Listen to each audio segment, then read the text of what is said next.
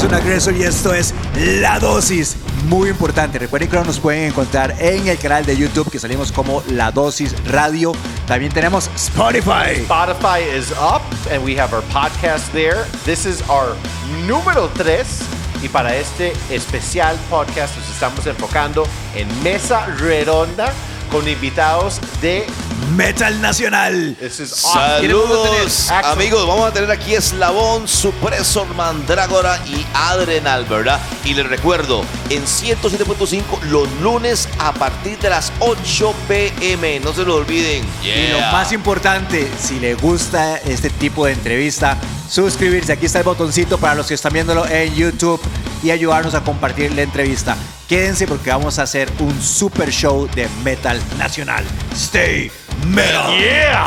Y bueno, hay algo que a mí siempre me ha gustado preguntar a las personas, Axel y Lu, Mae, ¿cuál era ese sueño de niño que teníamos todos? O sea, ¿qué es lo primero que nos acordamos cuando éramos niños? Entonces vamos a preguntarle a mis brothers, voy a irlos presentando. Tenemos a Adri de Adrenal, Hola, hola. Pablito de Eslabón, Juan Suppressor, Mucho gusto. Pablito de Mandrágora Hola, hola. y mi brother también de Mandrágora. Obviamente mi hermanito Axel. Saludos a todos Y el chicos y, chicas. Hello. Así es que, Adri, contanos, ¿cuál es ese sueño de niña que tenías? Que no necesariamente tiene que ser lo que estés viviendo, pero ¿cuál fue tu sueño cuando te acordás de, de cuando estabas muy, muy, muy pequeña? Muy, muy pequeña. Sí, así, niña, Porque niña. en realidad iba a mencionar cuando me salió el, el bicho de querer tocar en vivo, ¿verdad? Sí, eso va- pero eso va a ser más adelante. Ok, ok, está bien. Muy pequeña. A ver, eh, Navidades, yo creo, de lo primero que me acuerdo es como cuando me regalaron un Nintendo, el Super Nintendo. Ese fue el Ah, mejor recuerdo que tengo de mi excelente. infancia. Sí. Street Fighter. Eh, Yeah. no, Mario Kart. Oh, Mario Kart está bueno yes. también. Nice. Sí. Sí. Ok, vamos a ir por esa siguiente pregunta. Pablito, ¿cuál, ¿cuál fue tu sueño cuando eras niño? Si quiero que te recordes al Pablo así, niño, ¿qué te gustaba? Bueno, ¿Cuál era? Todos como niños tenemos tantos sueños, ¿verdad? Claro, claro. Correcto. Eh, desde ser astronauta Sí. Nice. a... Bueno, no. La verdad es que creo que estoy cumpliendo uno de esos, que es ser parte de una banda. Qué bueno, ¿verdad? Yo creo que casi todos soñábamos con algo tan bonito como esto que nos ha tocado a, a nosotros vivirlo, ¿verdad? Porque entre tantas cosas que hacemos, porque aparte creo que todos tenemos un trabajo aparte, eh, qué bonito es que uno de esos sueños, que tal vez es estar en una tarima, lo, lo, lo- lo hayamos podido vivir, ¿verdad? Exactamente. Eh, Juancito, ¿cuál, es tu, cuál, ¿cuál fue tu sueño de niño? Yo creo que todo depende de la edad en que se me pregunte. Sí, ¿verdad? pero así, niño, solo un ejemplo, menos de 10 años, o sea, niño, niño. Menos de 10 años no, definitivamente andaba por las ramas de ser astronauta o, Excelente, excelente. o estudiar. Siempre tuve mucha fascinación con el espacio. Sí. Entonces sí, algo como astro- astronomía, eh, descubrimiento del espacio, astronauta, eso creo que es lo que tenía en la mente en esas edades. Do you, do you watch the web, uh, the James Webb Telescope? Sí. Ma, eso está bravísimo ahora, right? Increíble. Yeah, yeah. Sí, pero digamos, lo de la música llegó después, ya en mi adolescencia. Pero Ok, ok. Sí, vamos a llegar a ese tema, porque lo que sí quería es como ver qué, qué, qué teníamos cuando éramos niños, ¿verdad? Qué, qué nos gustaba, ¿verdad? Pero creo que todos en algún momento o queremos ser bomberos o queremos ser astronautas, ¿verdad? Esa es la más general de todas. Pablito. Bueno, yo, la verdad, eh, carajillo, como dice uno, Sí. eh, me eh, siempre soñaba con ser inventor. Pero inventor en la parte automotriz, no por sé. eso es que, por eso es que te, ha- carros. te ha ido muy bien con las mujeres, ¿verdad? Ah, veos. Inventor de, de cosas automotrices y todo. Después, más adelante, como dijo Juan, yo empecé a ver los caminos del rock, Bien, Canal bien. 13. Y siempre me imaginaba, esta- me, acostaba y me imaginaba estar en un, escena- en un escenario, porque yo siempre veía en esa época Maiden, Dokken, todos esos grupos que tiraban los, por los caminos del rock. Y siempre me gustó como estar, el que se, o sea, se me oía la gente gritando como en los videos, ¿verdad? Claro, Los- claro, claro. Del programa ese. Y de ahí como que ya empezó el, el gusanito a picar. Ok, Richard. Sí, bueno, eh, tal vez como, como sueño, sueño, tal vez en ese momento no, pero sí algo que me marcó mucho en, en- en los primeros años de, de- de escuela, de infancia, Massinger Z. Massinger Z. Qué Sí, bueno, Massinger Z. Que soñaba con Afrodita, mae. Sí, claro, por eso. Y con, con tener un robot para manejarlo uno y Ay, hacer sí, todo eso, poderío. Wow. Sí, sí, pero digamos ya la música, igual que los compañeros, ya, ya llegó en los primeros años de la adolescencia, ya apenas entrando al colegio, 12, 13 años, ya empecé a escuchar música y de ahí para adelante, pero eso lo dejamos para ahorita, comentamos, pero, pero sí, digamos, de infancia, Mazinger Z. Ok, ok. Eh, ustedes que nos están viendo ahorita, quiero dar un mensaje muy tuanis y siempre que alguien habla de sueños, me gusta tocar este tema. Yo a veces digo, ¿se pueden imaginar lo que sentían los compañeros y los amigos de Franklin Chan cuando él decía, yo sueño con ser astronauta? Probablemente mucha gente se reía de él, probablemente mucha gente en la familia decía, ay, qué lindo, ¿verdad? Sí, correcto. Y Franklin Chan nos ha enseñado a todos que no hay ningún sueño que no se pueda lograr si usted cree en usted. Así es que si usted está en su casa y usted dice, pucha, yo quería ser actriz, quería cantar, quería tener mi empresa, quería hacer queques, quería cocinar, nunca es tarde. O sea, siempre es importante intentar y luchar por los sueños. A mí siempre, yo siempre que quiero poner un ejemplo digo, es que no hay nada más grande para mí como Franklin Chan, porque es que no solamente llegó tan alto como la luna, sino que de un país tan pequeño como Costa Rica, decir que quiere ser astronauta y lograrlo, sabe que mis respetos para él. Así es que, por favor, no olvide soñar, pero más importante, creer en usted. Es que vamos con otra preguntita, Oh, primito. very cool, very- eh, exactamente. Y en ese aspecto, ya que todos se han realizado el segundo sueño, o si no el primero, ah, Richard, empezamos con vos. ¿Cuándo era que usted decidió que usted, cuándo- qué era el spark? Cuando usted dijo, wow, me encanta la música y cómo empezaste.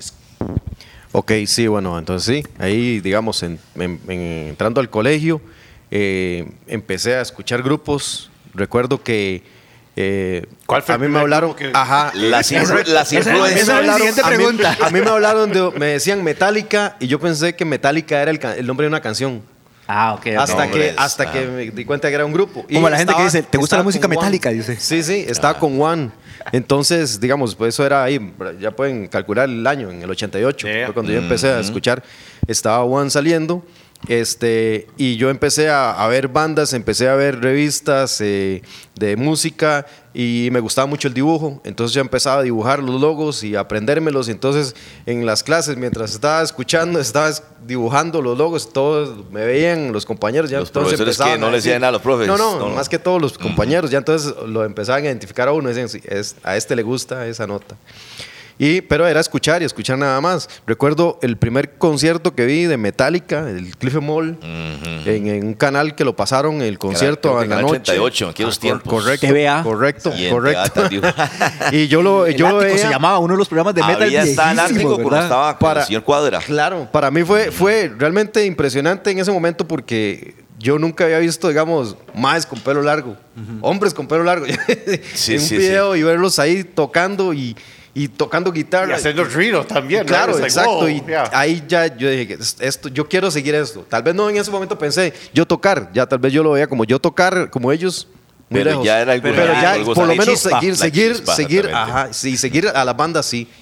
Sí, sí, y entonces así fue, o sea, seguí, seguí a- hasta que ya, eh, tal vez que, bueno, como por ahí de los, de los 20 años, sí me metí a, a- a clases de guitarra Muy en importante, la, en la claro. Vansback, Ujú. Que por cierto, me acuerdo que... ¿Por qué se salió de las clases? Mentira, bro. No, no.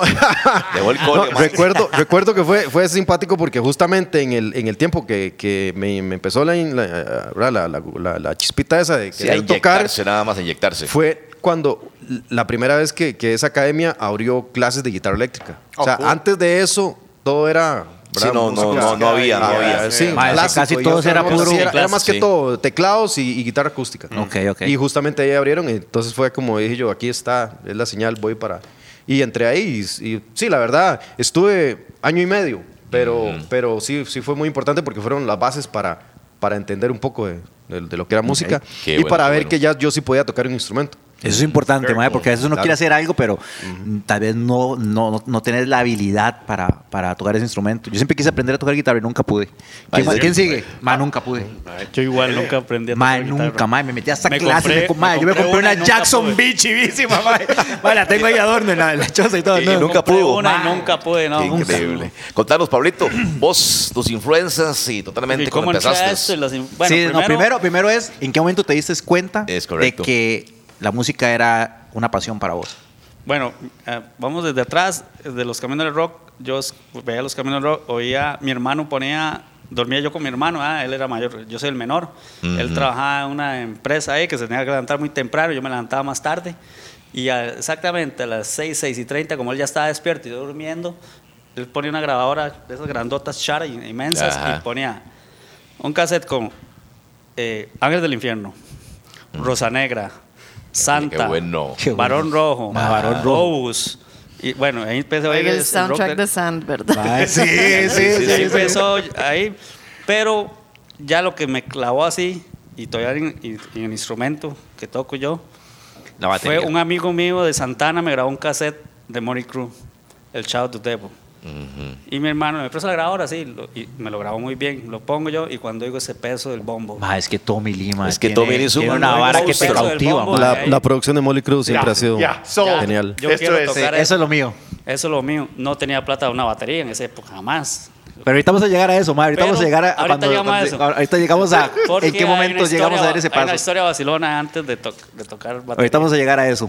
Entonces por ahí anda el, el- el camino mío, digamos. La historia totalmente como empezaste en la música y ahora con Mandrágora. Adri, how'd you get started? ¿Qué- ¿Cómo, cómo empezó para, para- A ver, yo la primera vez que escuché metal en mi vida fue en noveno. No voy a decir el año, no me voy a... Ok, no, no, no. No sabe Pero te gustó, ¿ah? o sea, había algo que no tiene que ser de metal, pero antes de, de escucharse metal, Que tú, dije- que tú dijeras, que tú Oh, dijeses, ok, la música. Mi mamá yeah. es compositora, entonces Oh, desde que éramos Bueno. pequeños nos puso a cantar en los proyectos musicales de ella, que eran en general música para niños. Entonces mis hermanos y yo cantábamos en todos los discos de ella y hacíamos las presentaciones y todo. Pero yo de repente en la adolescencia, de repente llega a mí el SM de Metallica. Cool. Y inmediatamente, o sea, convertida, después escuché el, el Freak on a Leash de Korn. de Korn, este, y de ahí ya ahí me fui, ¿verdad? En el hueco. Ahí se fue influenciando, entonces. Entonces mi sueño desde que estaba en noveno era, yo quiero tener una banda así. Y después de repente conocí a Mudvayne en MTV. La primera vez que vi un video con un doble pedal, yo no sabía que eso se podía hacer en la batería y todos mis hermanos y yo estábamos como, ¿qué putas es esto? Wow. Y yo, yo quiero gritar así. Yo aprendí a gritar imitando a ese mae y a la cantante de Arch Enemy, Angela Gozo, Nice. ex cantante de Arch Enemy. Este, y sí, entonces fue a partir de eso y mi primera banda se llamaba The Last Void. Eh, de hecho, Nelson fue a vernos ensayar un par de No, eso digamos, eso digamos, eso digamos. Ya digamos, ya Spoiler alert. Nelson es groupie. Nelson era un groupie, entonces. Nelson Era el groupie, fui groupie número uno. ¿ah? Yo siempre apoyando todo. Hasta ahora me estoy enterando, pero bueno. Sí. Este, sí, todo empezó ahí. Después, no sé si sigo con. No, no. actualmente. Dale, paro, dale. pausa. Ahí, ahí, ahí, ahí está bien, yo ok, creo. ok, la dejo ahí. Ahora, Volvemos con Pablito Bogarín. Contanos, a Pablo. Pablo. Bueno, en mi Yo caso. quiero escucharlo eso. Ok, no, no. bueno, primero que todo, yo obviamente no comencé escuchando metal. Realmente mi primera influencia fue mi papá. Ah, mi bueno, papá canta, excelente. No. pero no canta profesionalmente. Nunca quiso, tiene una voz increíble.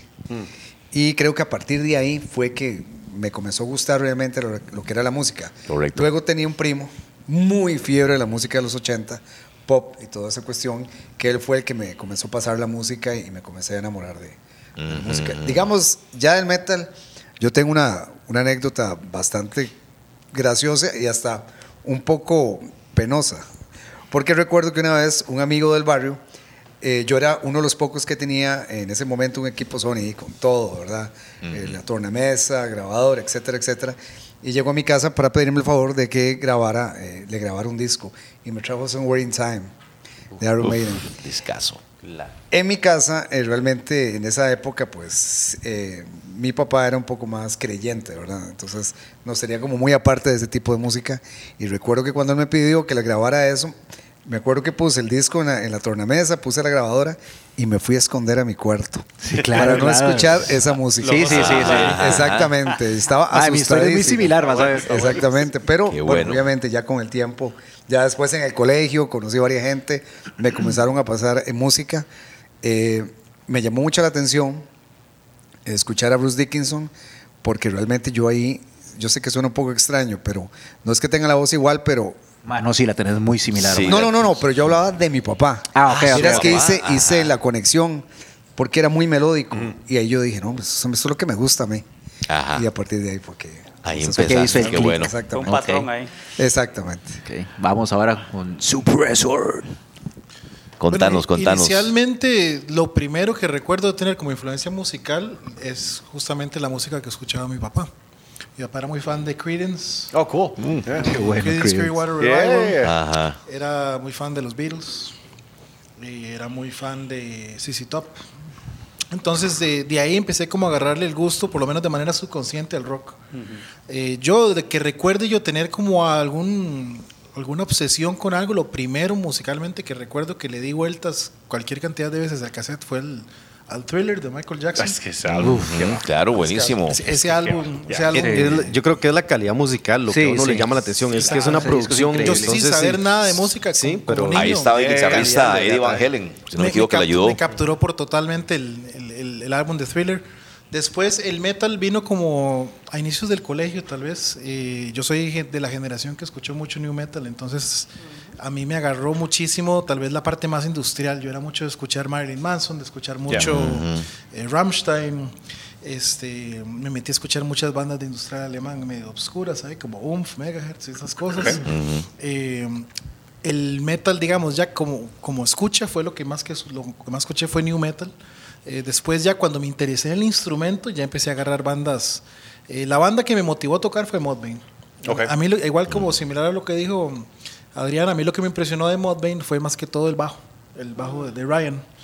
Y ahí fue donde yo dije, yo, yo tengo que, que tocar un instrumento y ahí fue donde convencí a mi papá que me comprara un bajo. Y de ahí ya, ya, ya se va corrido. De ahí me quedé en el género y seguí, seguí recto con eso y es mi, mi género principal. Very cool. Ok, ok. Qué, ok, qué linda, qué oiga, qué lindas esas eh, pequeñas anécdotas que nos cuentan ustedes, ¿verdad? Como empezaron de la música. Vamos que algo también parecido como vos también, cuando, cuando, cuando estábamos unos jovencillos que ya después de, del cole, ya cuando se juntaba con los compas, porque siempre uno tiene un compa, ¿verdad? Sí, que claro, claro. "Mae, me pasaba el cassette, me lo prestaba, grabame este cassette, no lo tengo, ¿verdad? Y, y ahí se formaba el grupito de metaleros en el cole, sobre todo, bueno, yo, yo en los 90. Es más, es más, es más- todos por allá en una esquina. Más, Exactamente, le- para le- que les llegaran los profesores y los quitaran la música. Le, le agrego a eso que, que en el cole, eh, a mí, yo lo hice así, nos juntamos cuatro compañeros y dijimos, Ajá. vea, vamos a ir cada semana, entre los cuatro compramos un disco. Y nos sentamos a escucharlo. Ajá, Ma, y, es y ese de disco es para uno. El- la siguiente semana vamos y, compramos otro entre los cuatro y los coge el otro. Y el otro, así los cuatro. That's awesome. Vea, le voy a decir cuáles, le voy a decir cuáles discos awesome. fueron. Ajá. El Trash de eh, Trash de Poison, eh, De- de de Alice Alice, Cooper. Cooper. perdón, el Ajá. Trash de Alice Cooper. Discazo. Fue el Keep, eh, eh, Keeper of the Seven Keys 2 de Halloween. Halloween. Halloween. El, el, este, ay, este, el de, de un grupo que se llama Sabbath, el Dreamweaver de, Sabbath.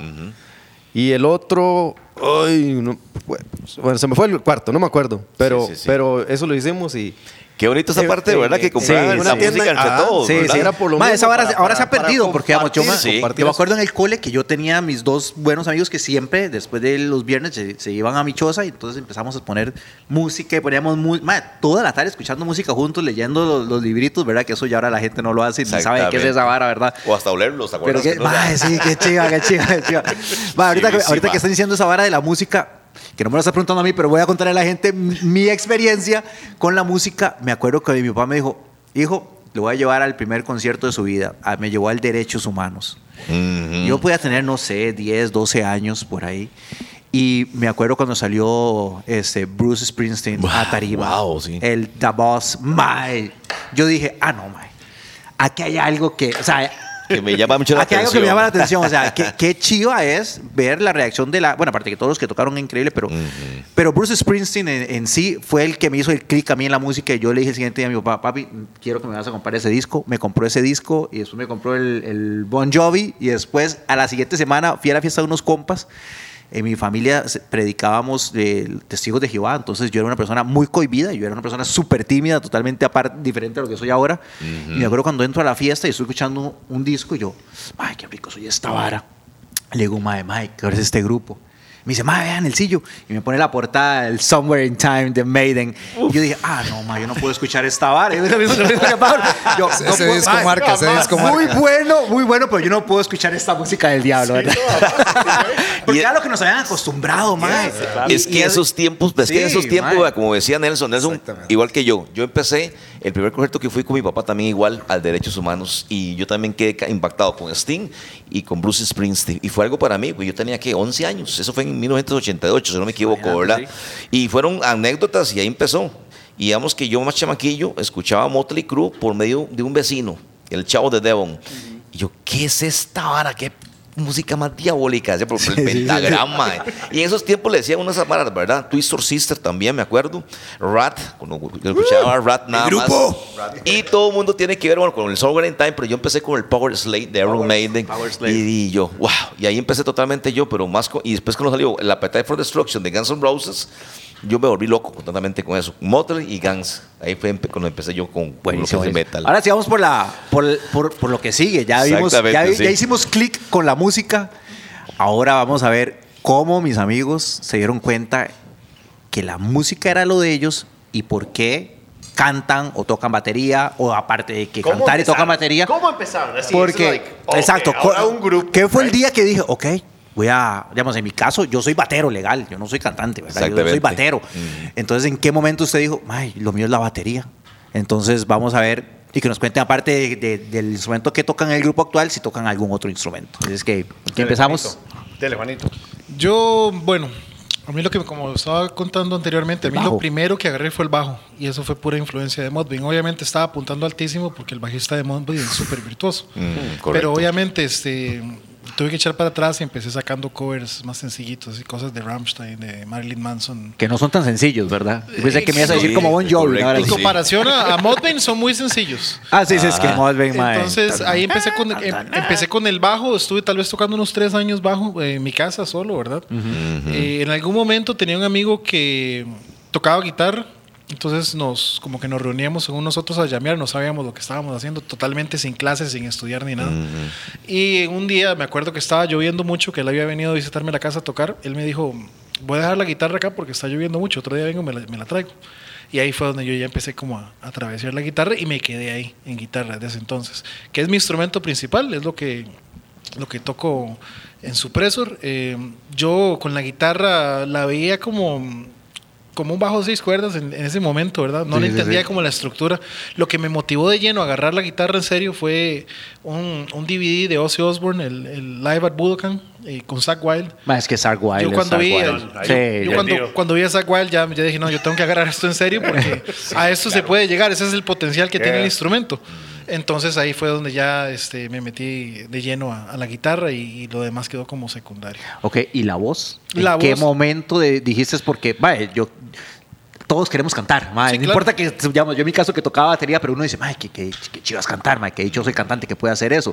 ¿En qué momento vos dijiste y lo intentaste en tu cuarto o, o- cómo sucedió esa primera vez que vos dijiste, ok, lo mío puede ser también la A, voz? a diferencia de, de la mayoría de la gente, yo nunca tuve expectativas de ser cantante, ni, ni tuve como, como, la- como ese sueño de ser cantante. Eh, lo mío era la guitarra. Eh, Yo, la primera banda que he tenido y la única banda que he tenido, digamos, de música original hasta el momento ha sido Suppressor. Ahí fui guitarrista al inicio, los primeros tres años de la banda. Por algunas situaciones personales, el, el que era el vocal en ese momento de- dejó la banda y nosotros ya teníamos eh, como cuatro o cinco chivos encima.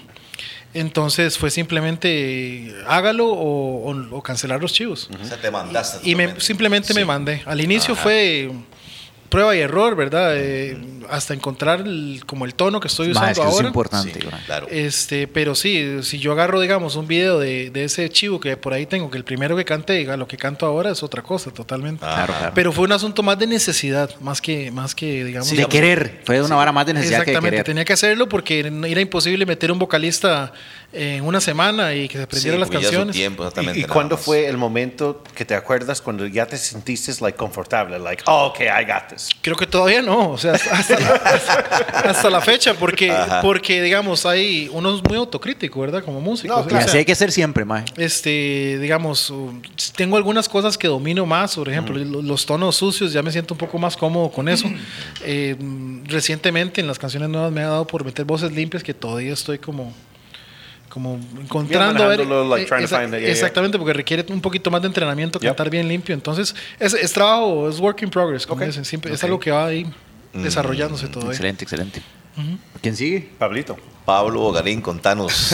Dice Pablo, yo mientras escucho me estoy volviendo el cassette, acordándome de esa. Que eso lo chiva de esa entrevista, mae. Sí, sí, sí, que sí, sí. Lo hace uno devolverse en el tiempo. No, yo recuerdo que saliendo del cole, eh, varios excompañeros de, del colegio estaban con la fiebre de montarse una banda. No tenían la más mínima idea de lo que se trataba, ¿verdad? Igual yo. Y recuerdo que una noche venía hablando con un amigo, que por cierto, muy conocedor de- del rock y del metal, Gilbert Grossi.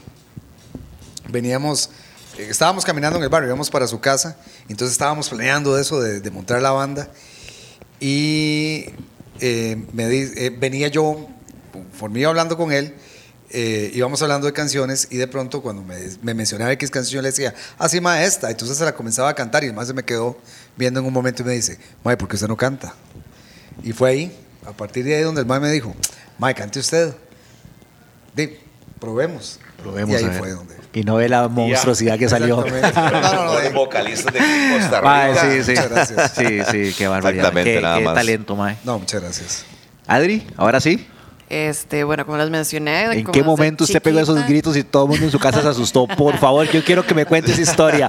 ¿Qué hizo su mamá en vez de esperando ¿Qué hizo su canciones mamá, de cuna a que la escuchara cantar en Bolt? Fue, fue bastante chistoso porque en realidad, o sea, digamos, estábamos en Las Boys, yo estaba acostumbrada a cantar melódico y todo, y de repente hicieron una canción un poco más pesada. Y dijeron, ay, qué bueno meter un grito acá. Y yo, trate, Adri, trate, trate. Entonces, no sé, llegan y hacen la introducción y hago el grito, todos se quedaron así como, madre, pero usted sabía gritar. Y yo llevaba ya meses practicando sola en mi cuarto, ¿verdad? Sin que me oyeran mis papás, ¿verdad? Porque mi mamá, como cantante de toda la vida, fijo, me iba a regañar, que se va a Claro. hacer daño. Se va a dañar la voz. etcétera, etcétera. Este, y mi papá era, eh, bueno, todavía sigue siendo excesivamente cristiano, entonces nunca le gustó. Pero la primera vez que mi mamá me vio en vivo pegando esos alaridos o ladridos, este, cuando yo me bajé, pero estás bien, te sentís bien, no te duele, te, te compro algo, quieres como miel y algo.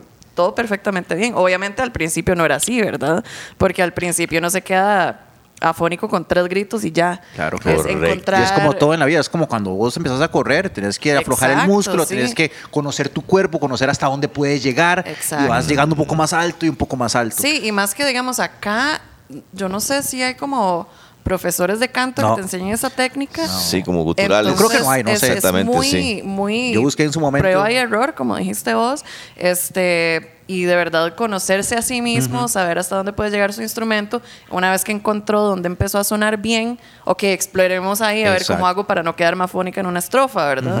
Eh, entonces es, no sé, un, un proceso de autoconocimiento muy chido, la verdad. Eh, me gusta un montón y me gusta... eh, no sé, siempre me llamó la atención este, ver la reacción de la gente, porque de hecho un mae después Es que de eso es un lo que es lo inesperado. Ver- después de un concierto se me acerca un, un mae y me dice, ¿qué vacilón? Es que es como tan raro el contraste porque de repente estás cantando melódico todo, la, la, la, y de repente, "Ah". es como, como ver un cuadro de la Mona Lisa, pero está tuerta. Sí, exactamente. Sí, sí, sí. Qué awesome. Supongo que fue un cumplido. Yo no sé, muy, muy, muy extraño. No, y una sí. pregunta, ¿verdad, Adri? Ahora que estamos hablando de eso, vamos que eh, en esos tiempos de nosotros, ¿verdad? O sea, siempre eh, ver una vocalista con una voz gutural Casi que no había. casi no había. Sí. Yo me recuerdo cuando yo escuché Arch Enemy con Angela y yo lo escuché, que una voz tiene ese madre. Y dice, "Ma, eso no es un mae, eso es una chamaca. Y yo, ¿qué? Y yo empecé a escuchar esa banda. Y después, el día que te escuché la primera vez, fue unos videos ahí que me han mandado, me hablaban mucho de, de tu banda y yo, ¿cuál banda será esta? Y después me di cuenta que era también de Emma. Y te escuché y yo me quedé encantado. Bueno, el día que andaba con Nelson, que hace Ajá. poco también ahí allá en vivo, me fascinó y felicidades por Sí, eso. sí, que- Aquí que hay mucho talento, una potencia totalmente, ¿verdad? Adri es Muchas espectacular. gracias. Entonces, felicitaciones. O sea, totalmente roja. yo me quedé encantado con la voz de Adri. ¿ya? Totalmente en todo, ¿ah? Sí, qué sí, dicha. Pablito, Diga, Pablo. Bueno, yo como les continúo ahora, eh, bueno, escuché el Shout the Devil. Eh, nosotros hemos siempre sido una familia humilde. Mi papá trabajaba en una constructora de calles, la Quiroz en aquel tiempo. Ajá. Mi mamá cogía café. Entonces, y no había plata. Entonces sale en Belén las- la comparsa Estrellas de Belén. Y entonces voy yo a los ensayos y ahí no hay pelotas. Eh, se fue el fulano de tal, pasó bailarín, agarro la caña, ¿verdad? Ajá. la caña ahí. Ya, eh, va uno nuevo, viene uno nuevo y entonces eh, usted el tenor. Entonces yo paso al tenor y el hombre agarra la caña. Así, hasta tumba, eh, redolante y timbal no, porque el timbal lo tocaba mi primo y ese man estaba solo, estaba volado. Alberto Vázquez se llama. Tocaba como, ahora está con, Moby Dick. Y de casualidad Alberto tocaba en el Palacio Municipal, se le prestaba en el salón para ensayar con una banda de rock a mi primo que se llamaba Peace Dog. Y mi primo tenía aquella famosa batería Ludwig de acrílico, la de Bohan. Ah, sí, oiga, se- se la sí. Es que vendió. aquellos tiempos era. Yo me recuerdo Oiga. usted viendo la Guitar Center ¿Me en Miami. Esta fue la. Yo decía, "Ma, algún día la voy a tener. Nunca la tuve. No, no, tampoco. Esa ba- batería tiene historia porque era el cantante de Liverpool. Sí. Y él se la vendió a él. Ok, entonces ensayaba y yo me iba de fiebre y me sentaba en un banquillo atrás y mi primo le arreaba. Mi primo es menor que yo, pero él, él es como más, tiene más, tuvo más calle. Y yo me sentaba atrás y, este- y como el tercer ensayo dice, primo, dale, él. Y yo, no, no, no, porque no me sentía seguro. Ah, correcto. Ya pasaron como nueve o diez ensayos. Yo iba de fiebre cuando ensayaba Peace Dog. Ellos tocaban covers. Y me dice, tome, dele. Y se iban por allá y agarro ya. Yo no sé por qué. Lo vi tantas veces, lo vi, me quedó grabado que, que, que le sabía la base. Pum, pa, pum, pa. Y dice, primo, toca bien. Y se lo voy a recomendar con C. Chávez, un grupo de covers. Y yo, no, no, porque están así preparado, ¿verdad? Sí, sí, claro. Y en eso, bueno, lo dejamos pasar. Eh, tocamos con un grupo de cover de amigos, ahí, amigos del barrio. Eh, en ese tiempo, eh, yo, no, yo no tuve la oportunidad de estudiar de día, pero estudiaba de noche en el Liceo de Heredia. Y tocamos varias eh, con bandas de cover, pero no duraban mucho. Me voy, dan la casualidad que una de esas bandas de cover, eh, Aguilera, Randall Aguilera, que falleció en un accidente de un camión de Pepsi, que se fue un guindo y él iba ahí él, él tocaba covers y me había presentado a Fabricio, mucho, obviamente antes del accidente. A Fabri Fabri. Fabricio, sí. Ok. Ma, y, y llegó allá, la- el pe- pedimos el Palacio Municipal para ensayar porque tenía sonido y por dicho la Moni nos lo prestaba. Eh, no funcionó los covers y, y como yo estaba en nocturno, me topé a Fabricio en nocturno. ¿Qué, mae? ¿Qué? Eh, ¿qué? ¿Cuándo le damos? Y le digo, mae, mae, ahí estoy. Él, él tocaba con un grupo de San Pablo Heredia que se llama Endemia. Se llamaba Endemia, no el Endemia No de entiendo de ahora. No, estamos hablando del de Endemia an- 89, Sí, como sí. 89, 90, 90, más o menos, 90, yo me acuerdo de ese 91. 80, Era Endemia de exactamente, San sí. Pablo Heredia y era metal, no era el de Pong. Ok. Porque si la gente no sabe, había una Endemia antes. Es correcto, Sí, yo sí, me acuerdo de eso. Que eran, eran dos hermanos, eh, Hans, el que tocó con Insano, él estuvo en correcto, Endemia, sí. y el hermano baterista. Sí, cierto. Y Daniel, Daniel, ¿y ¿con quién toca ahora Daniel? Bueno, con el gemelo. Y ya, démosle, démosle. yo estoy con en- Endemia, pero yo quiero hacer una, Endemia toca unas, unas orinales y unos covers en San. Tocaron dos veces en San. En, El famoso San de todos. pero yo quiero ¿Quién hacer no algo, decía San, Mauricio, yo quiero hacer algo original. Yo quiero hacer algo original. Yo sí, ma, yo estoy ahí, yo, y yo, ah, mi primo vendió la- una batería, una batería de madera pequeña de bombo 20 y todo para comprar la, la, la de Bohan, el estilo Bohan, ¿verdad? a este mae de Liverpool. Yo se la compré a pagos, no tenía toda la plata. Entonces ya te- tenía ese gajillo ahí para darle. Y ya, mae, yo tengo ahí la batería. entonces, y después Fabricio dejó Endemia y empezamos a montar ya. eh, hay unas piecillas. En el nocturno estaba Valerín también. Y dice, este es Alex Valerín, este me audicionó con Mantra. Más en serio, usted dijo, sí, sí, sí, pero no, no, y ahí audicioné, pero no me avisaron nada. Entonces ya también estaba Valerio metido.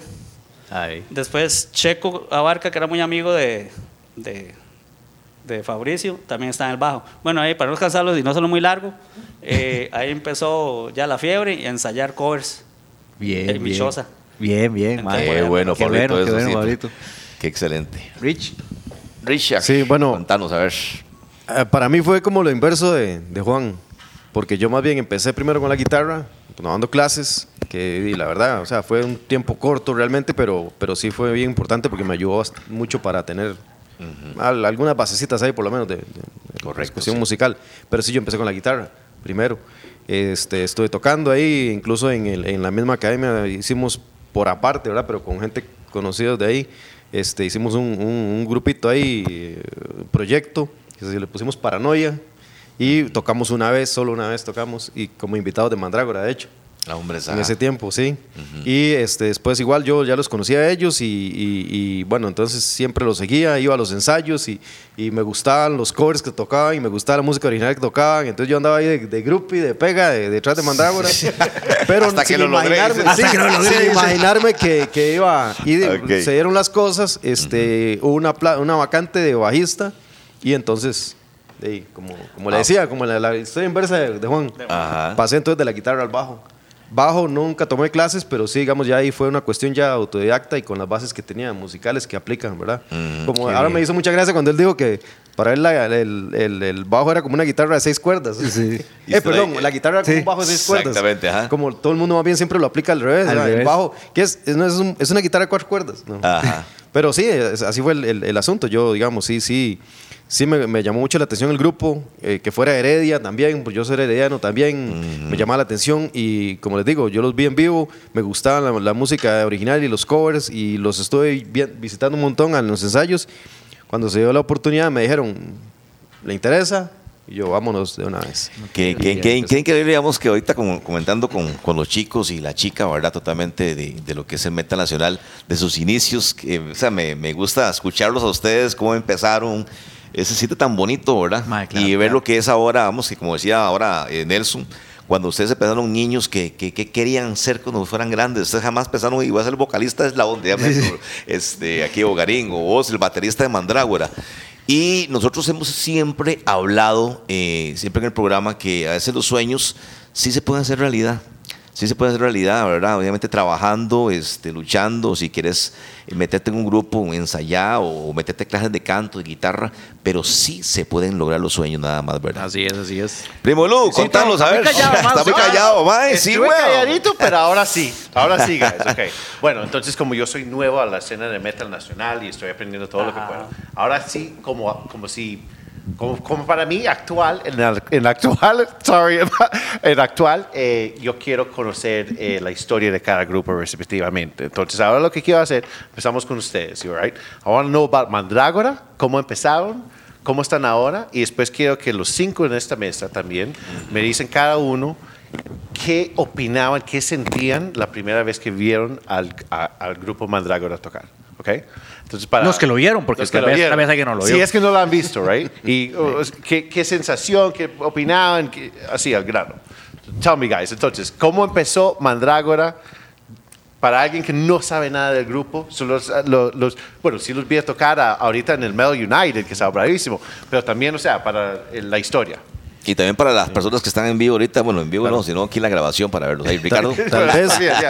Yo me sé toda la historia porque, como les digo, siempre fue fiebre del grupo. que no cuenta el fan Pero, del grupo. Sí, bueno, no, pero, pero- pero Qué que, bravo que- está que eso. Pablo, que Pablo em- empiece un poco al principio y luego yo cuento de, de cuando yo All right, entré awesome. para allá. Cuando ya me metí parte. a la banda. Al principio, sí, sí. Pero, ¿Cómo es la pregunta, perdón? Bueno, vamos a De, ¿Cómo los empezó el inicios, de grupo? los inicios de Mandrágora, entonces, ¿cómo? Yeah. Bueno, ¿Cómo- más o menos conté eso cuando nos reunimos en el colegio. Bueno, me- se me olvidó mencionar que, que también tuve la oportunidad de, en eso de ir de noche al Conservatorio de la Juela. Y, el- y el profesor fue eh, Graving, que tocaba con un grupo llamado Requete, después se volvió a la Universidad Nacional a clases. Tuve la gran oportunidad que cuando Graving se fue, llegó Kim Rivera, papá. Y nos dio, y nos dio, o sea, tuve la oportunidad de recibir clases con, con Kim Rivera, papá. Con Kim Rivera, ajá, exactamente, sí. Y, y después vino esto que, que nos encontramos en el, en el colegio. Eh, Sergio tra- ¿En qué- ¿Pero en qué año se fundó? Aproximado. Eso fue en 91, 91, ¿ah? Creo que fue en 91. 91. Yo no estaba ahí, Pero, entonces. pero estaba, pero estaba de Todavía fans, no estaba de todavía no fans. estaba ahí. Y, Ya no me da mae, memoria. ¿quién le puso el nombre y qué significa? Para empezar así Ah, como bueno, el sí. Para que ya, empecemos desde el principio. El principio. ¿Quién le puso el nombre Estaba y por qué? ensayando ahí en mi casa porque mi casa era de adobe y el terremoto del 90 la botó. Ajá. Entonces, que un pedazo de adobe. Mi hermana ahí, como, como hicimos, hizo una ahí de cemento, que es un pedazo de adobe con esos, ese medio metro de, de barro de adobe. Ajá. Incluso un amigo me dice, "Mae, llamé, llamé y no los escuché, estamos ensayando, no se oye. Puro- pura pared de adobe, ¿verdad? Entonces, cuando hicimos, tocamos cover, como dijo Richard, y una, unas dos, tres montamos originales. Una, hicimos una, una lista inmensa de, de, de nombres. Este, este, este, este. Eh, había, estaba entre Mandrágora y una en inglés, que el nombre en inglés. Fabricio estaba encantado en inglés. Y se, Que, hizo, sea- que era Fabri, el nombre. el Fabri. y se hizo votación. Fabulous. Fabulous. Se hizo votación. Entonces, eh, Valerín, eh, Sergio Checo y yo escogimos. Ah, bueno, había un guitarrista llamado Roberto, de la Aurora Heredia. Escogimos Mandrágora. Mandrágora. Entonces, ganamos por. Por mayoría de votos. Y ahí ya empezó. El primer chivo se hizo en, si no me equivoco, fue en Santo Domingo. Y teníamos todo armado para tocar. Y en ese momento llegó la policía y no- el bar no tenía permisos. Típico. Ay, tí- man. Eso es lo que le puede pasar a uno típico empezando, típico esas Desarmen todo. épocas. Y al, y al camión alquilado. Oh, no. No. Era un camión alquilado de esos, de, de no era de, de furgón, era de camión. Y, y Vámonos para- de vuelta. vamos de- Después salían los chivos de, de- salían los chivos de San y la famosa rana. La rana. ¿Y yo qué? Adri, ¿nunca fuiste a la rana? No. No. ah. Sí, la rana. Yo pensaba que No, por ahí andaba tu rana nombre. la vara. Ahora tengo que preguntar algo. Eh. eso. Y después también los de Lawrence Oliver, ¿se El acuerdan? Lawrence Eh, Oliver, Lawrence también. Entonces ahí, inolvidable. los de la rana más que nada y, y San eran covers y unas originales y unas originales. Y ahí empezamos ya eh, como que el gusano de montar originales Mm. y seguimos, seguimos montando originales. En Ah, Cus, tocaron en Cus. Tocamos en Cus. Yo creo que ese fue mi primer concierto o sea, bueno, que toqué Cus, yo en mi vida. Fue en Cus. El Tocamos primero. en Cus, tocamos en, en San José, ¿dónde más? Pucha, el tablado. El tablado, mae, el tablado. Tablado con Niño sí. Problema. Con Niño que Problema. era el Giovanni, el guato. Sí, que antes se llamaba Niño Problema en el tablado. Qué bueno. Después, eh, fue pucha, varios lugares. ¿Has estado en algún grupo que no sea Mandrágora? Sí, claro, en el de covers que se llama Se va Contrabando. Ok. Eh, ¿Qué, cla- eh, ¿Qué clase de covers? Like anything metal rock o algo específico? era eh, covers de, de hard rock. ok. Sí, después toqué con, bueno, Mandrago toqué con Desnuque, con Asfixia. Sí, con- Oh, wow. sí, me acuerdo. Eh, otro que tuvimos de cover, que ese no funcionó. Y bueno, y con Mandrágora eso. Y después decidimos eh, grabar un EP con una cuatro pistas, una Yamaha cuatro pistas. Que hay que hacer milagros, ustedes saben cómo Ay, es. acuerdo claro. de esas primeras grabaciones. micrófono de marca. Sí, no, yo- Yo por ahí tengo el cassette, no lo quiero Salimos un sábado en la tarde a comprar unos micrófonos a Mundo Musical. Sí. porque A ver si nos patrocina. Pero eran unos, unos micrófonos patito y con eso se grabó el primer EP. El segundo se grabó un cassette ya con Marsol. Yo me acuerdo de Marsol, yo me exactamente. acuerdo, sí. Marsol estaba súper Y después le lavamos los- el coco a, a don José, ¿verdad? el de Marsol, para ver si nos, nos, él nos producía eh, por lo menos el estudio, si había que pagar el, la- el técnico y las horas de... Sí, correcto. eh, él nos ponía el equipo eh, para sacar el, el, el disco, Ok. el Vision, el que está actualmente. Yo tengo guardado un recuerdo de ustedes de aquellos tiempos. Yo, eh, todo el mundo sabe que yo soy coleccionista, cassettes y LPs. Tengo este, mae. Ah, de todo, mae. mae, el mar de Ay, sangre. qué gusto los suyos, Mar de sangre. El mar de El sangre lo tengo. Mar de sangre. Mae, sí, en Sí, cassette. Es- y ahí lo tengo todavía. o sea, yo siempre lo rebobino. No tiene el mismo sonido porque hablamos hace de los noventas, weón. Y ahí está Ma, guardado. a mí la canción que me encanta de Mandrágora es 500 años, mae. Yo cada vez Un que piezón. escucho, mae, mae, me Imagine acuerdo, usted me vuelvo cuando- al cole cuando los llegaba a ver y todo. Cuando yo, y yo siempre andaba con la gente de Mandrágora, Fixe y Mantra, ¿verdad? Cuando sacaron el Aroma de la Muerte, yo quedé fascinado con ese cassette. Y por cierto, fue Fabricio Valerín fue quien me regaló la camiseta en aquellos tiempos. ¿Te acuerdas que era roja la camiseta, verdad? No, no como la hora que trae la portada del, del zapillo ese, ¿verdad? De la rana, decía. La rana. La rana. Pero y me trae tantos recuerdos a ellos, ¿verdad? Una vez que fueron ustedes allá, al- ¿a dónde fue? En Heredia, al bar Oscar, creo que era que se llamaba. Sí, el bar Oscar. Ajá. ¿Y ¿Dónde quedaba ese barcillo? Ese en la Puebla, en la Puebla de Heredia, ahí, ahí este, de hecho, hicimos varias veces, como era un lugar pequeñito, para nosotros era como un ensayo con, con público, ¿verdad? Ajá, con correcto. los compas, sí, con los amigos. sí. Y, este, y lo hicimos varias veces junto con Asfixia. Con y lo que también, hacíamos era, para nosotros era, alternamos, es decir, era alternando con Ajá. Asfixia, porque tocábamos tres canciones nosotros. Luego ellos otras, unas tres y luego nosotros otra vez y ahí estábamos. ¿sí? Sí, yo Y me acuerdo disfrutábamos de todo, eso. nosotros Yeah. disfrutábamos porque escuchábamos a ellos tocar y luego tocábamos nosotros y inverso. Y también porque eh, compartíamos con todos los, Qué los compas. Qué bueno es Sí. eso. De hecho, bueno, quería agregarle a lo que decía Pablo, bueno, eh, para los que no saben qué es una mandrágora también, mandra- mandrágora es una planta, bueno, si, si han visto Harry Potter y han leído sus libros, sus películas tal vez, pero la mandrágora tiene unas características que para mí son las que me llaman la atención, que es una planta que depende de cómo se utilice, puede ser o medicinal o, o venenosa. No, venenosamente Y mortal. que tiene la raíz, es una raíz, tiene forma de mujer. Ah, Entonces, qué toque. particularidades. El. Venus. Flytrap, right? Is that the one in, in English? No sé. ¿Eh? Creo que es el Venus Flytrap en inglés o no? ¿Mandrágora? Yeah. Mandrake, No, creo que es no. Mandrake. Mandrake? Ok. Mandrake. Sale en el Faunus también. Ok. Y yo, bueno, para concluir la parte mía, yo creo que, así, modestia aparte, creo que hemos- de aquellos tiempos, 90, 2000, hemos, hemos- yo creo, no sé, yo siento que es una, hemos sido una banda, bueno, ahora se le llama banda, aquel tiempo se llamaba grupo. Sí, sí. Nuestro grupo. Hemos trabajado. yo creo que hemos sido una banda trabajadora. Uy, sí, man, nosotros íbamos al escondite a reunirnos con Evolución, con Gandhi, con todo, y no éramos del género. Entonces, pero eso nos ayudó mucho a meternos al primer rock. Fue- Fuimos la primera banda de metal en el Rock Fest de- del 2012 en el, en el Herradu- en El 2001, en el 2001, 2001, en el Hotel Herradura, en el, el Redondel. Tocamos, claro, claro. Tocamos después de José Camani. Incluso no- varias bandas de metal nos felicitaron pues fuimos la, porque nosotros hemos trabajado, nos hemos, nos hemos estado metiendo, nos metemos aunque sea si es root o lo que sea. Aunque tuvieran que amarrar al mae ahí que, que Siempre organizaba nos para que metemos, aunque no sea el género nosotros, no hay que ser tan cerrado. tan- Así es. No hay que ser, hay que, nos metíamos también, íbamos con mechas de cuando eso era cadejo. Sí, mechas tanto. Y yo creo que gracias a eso, a trabajar duro y estar de necios y, y, y esta muchacha Parra acá de la Nación que nos Ah, ayudó sí. un montón. Ana Parra, María, Parra. Ana María Parra. Ana María Ana nos María. ayudó un montón. Ana María Parra. Todo Mae, eso. cómo nos ayuda Por Anita, estar mae. ahí de necios, de necios. Creo que ese trabajo está- dio el fruto y, y hasta, hasta el día de hoy. excelente, excelente. ¿Quién sigue? Pablo. ¿Quién quiere con.? Híjole. Bueno, no, no, no. Pablo, una vez así, Pablo. De una sola, eso sí. Yo lo hago resumido. El Abón nace en 1995 Ajá. en Coronado. Es un grupo de amigos de Coronado que arman un grupo y, eh, bueno, se llamaba originalmente Sueños de Fusión, que lo funda es Francisco Guadrón, ¿verdad? Eh, bueno, aquí el hombre debe saber Exactamente, también siempre esa estuve desde el historia, principio ¿verdad? con Eslabón.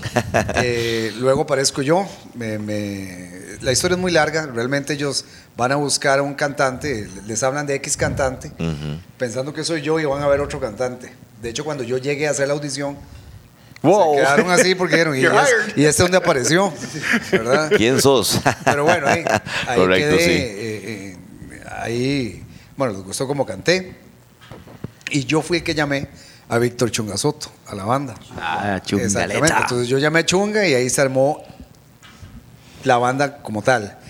El nombre se cambió porque Alberto Durán le pareció que había sido muy curioso en la forma que se fue armando. Iba como un eslabón amarrando. Sí, exactamente, como una cadena. exactamente. o sea, y entonces se quedó así. Mae, muy Eslabón. bien, muy bien. Mae, qué chido saber el eslabón, porque realmente, pero yo quería preguntarte por qué eslabón, pero, Exactamente, pero ahora fue lo vas diciendo vos, fue armándose una parte con otra, la otra fue trayendo otra parte, entonces muy tuanes, Exactamente, muy por tuanes. eso se llama eslabón. Ah, muy bien, muy bien. Eso es un súper resumen. sí, súper resumen nada más. Mi brother. Bueno, yo este, creo que Supresor, como Supresor tal, empieza eh, en ensayos como en el 2011. La banda no se llamaba originalmente Supresor. Este proyecto lo fundó Cristian Calderón, que vino como con, un, con unas piezas que le sobraron de cuando él tocaba en Mantra. Él tocó Mantra un tiempo, trató de componer unas piezas para Mantra, como que se le quedaron ahí botadas y él empezó con este proyecto con otro nombre, se llamaba Dead Human Collection. Ese nombre en el momento, después que entré yo como por ahí el 2011, decidimos cambiarlo porque Dead Human Collection es una pieza de Cannibal Corpse. Entonces Ok. digo yo, si, si la banda se va a llamar así, vamos a parecer tributo a Cannibal Corpse. Sí, sí, sí. Entonces, eh, sí, no, pues nos pusimos la idea de buscarle un nombre nuevo.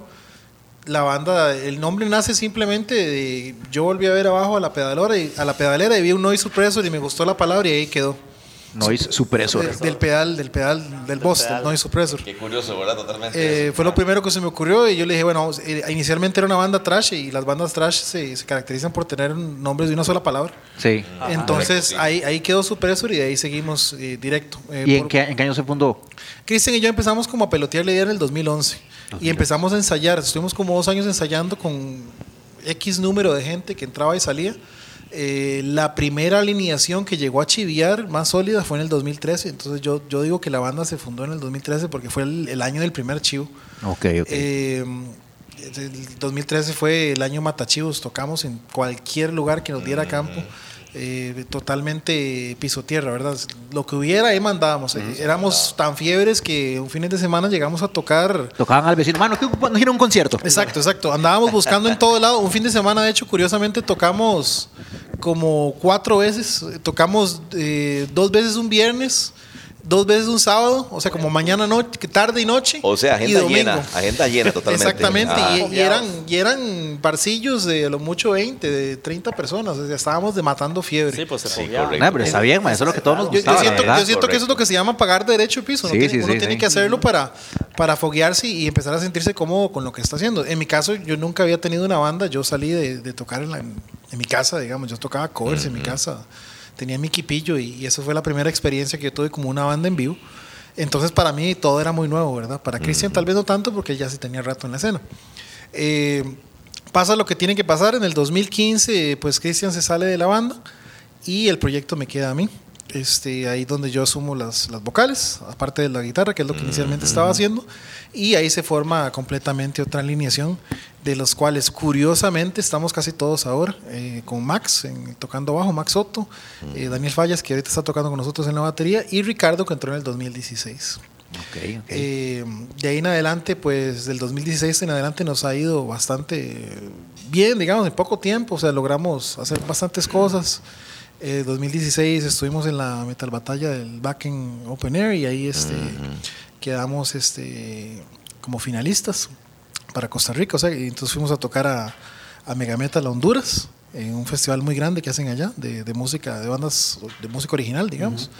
Eh, 2017 después fuimos a México, después 2018 eh, ya no me acuerdo, creo, ah, creo que fuimos a Megametro otra vez, a San Pedro Sula, correcto, 2019 fuimos a, a Belice, y fuimos a Honduras otra vez. El 2019 fue como el mejor año para nosotros, ahí fue donde le abrimos a Philip Anselmo en The Illegals cuando vinieron por correcto. acá. Brutal, ma, eso Y ya sonaron vino la brutal. pandemia y estamos aquí sentados. Bueno, pero está bien. Siguen más varas, siguen más varas. No, y ahí los, vi, ahí los vimos el- la vez pasada. En el, y sonaron perfecto, Ma, sí, muy excelente. Ahí estamos Nelson y yo moviendo la greña, ma. Como pura vida, muchas gracias. O sea, yo siento que, que en poquito tiempo se ha hecho lo que se ha podido, pero como le digo, empezamos como todos, ¿verdad? Desde abajo. Correcto. en barcitos. Este, tocamos hasta en el, no sé si se acuerda de Don Cuba. Don Cuba, exactamente, claro, güey, Don Cuba ahí. Eran las situaciones, eran las, las condiciones más precarias posibles Sí, para sí. tocar. De Pero ahí yo- se, se Siempre se tocaba, tocó. se tocó, Pero se tocó. tocó y cuántas veces en San, en San que nos pagaba Rigo, dijo un amigo, con, sí. con cajas de cervezas ahí. De Ahora, cerveza. a Rigo. San- en San, en San, de En hecho, San, de, de hecho en San se tocaba, bueno, nosotros tocamos en el piso, Ese siempre era tocar, el piso. ¿eh? Ese tema Al piso yo, yo recuerdo estar tocando una vez y para mí es de las mejores experiencias, la verdad. Ajá. Es más chiva todavía. Estar sí, es que tocando, estar tocando con el bajo así Y todo el aquí, mundo encima. y- porque Sí. la gente está aquí y Sí, aquí correcto. porque, o sea, no me puedo mover para ningún lado porque golpeo a alguien. Sí, sí, pero mae. eso es chivísimo. Nosotros- Y, el y ya después cuando, cuando, perdón, en el 99, mientras estaba el, el Woodstock 99, recuerdo, porque justamente ese día estaba, y estábamos tocando ahí, y esa vez fue genial porque tocamos sobre una tarima de cajas, Pues que eso- de cajas de el cerveza. Sí, que también, ahí, que mae. titos, El porque si se movía ese. mucho. Y ya para el suelo. Nosotros convencimos a Miguel, no sé si alguien lo hizo antes, de tocar afuera. Sí, en el aquellos tiempos. Sí, sí. Fabricio y yo, no sé si alguien lo hizo, no sé, lo ignoro, si alguien lo Usted hizo toca- antes. creo que usted- Convencimos a Miguel, Ajá. ¿se acuerda de Miguel? Pero ya lo hayan hecho alguien, sí. Ahí está Sí. todavía Miguelito, ahí coronado. de, de poner, hacer una tarima afuera y nosotros poníamos el sonido. Mm. Eso es una, gracias a Dios, es una virtud de Mandrago que todos tenemos Eso una sí tarea cierto, que yo me acuerdo hacer. de esa parte. Valerín hace la parte de Mm. publicidad, Fabricio el sonido, yo ahí la ayudo a Fabricio con la parte técnica y este weón también con las, ahora con las entrevistas, porque siempre iba a las, como no podíamos, el, pero nosotros tocamos afuera, no sé si alguien lo hizo antes. Yo me acuerdo Yo por una antes vez. no me acuerdo, yo pero- me acuerdo pero sí una vez, ahí. una vez me acuerdo cuando, cuando, eh, cuando estaba Nelson, pero de baterista. Que, ¿Cómo se llama aquel grupo que tenía usted antes? Eh, Ritos. Ajá, y entonces y yo me quedaba viendo a Nelson, mira qué buen baterista este man. Y después cuando lo vi vocalista, yo, mira qué cambió, man. Nosotros Ma, es tocamos que el Ritos. vocalista, y fue el- es afuera. que el vocalista se llevaba a todas las nenas, entonces yo dije, ma, yo estoy sentado en el lugar equivocado.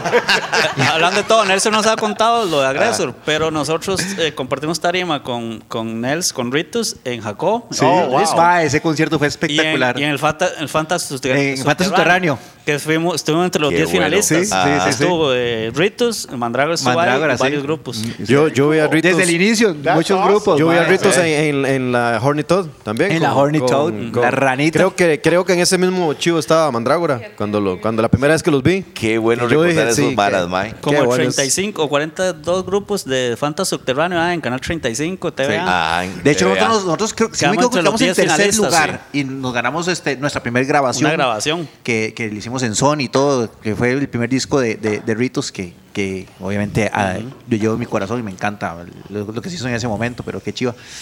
Ahora sí, Adrianita. Pero Juan, Suave, puedo- un toque. Sí, falta ¿no yo, yo lo único- yo lo único que quiero agregar, porque usted también dijo que, Sí.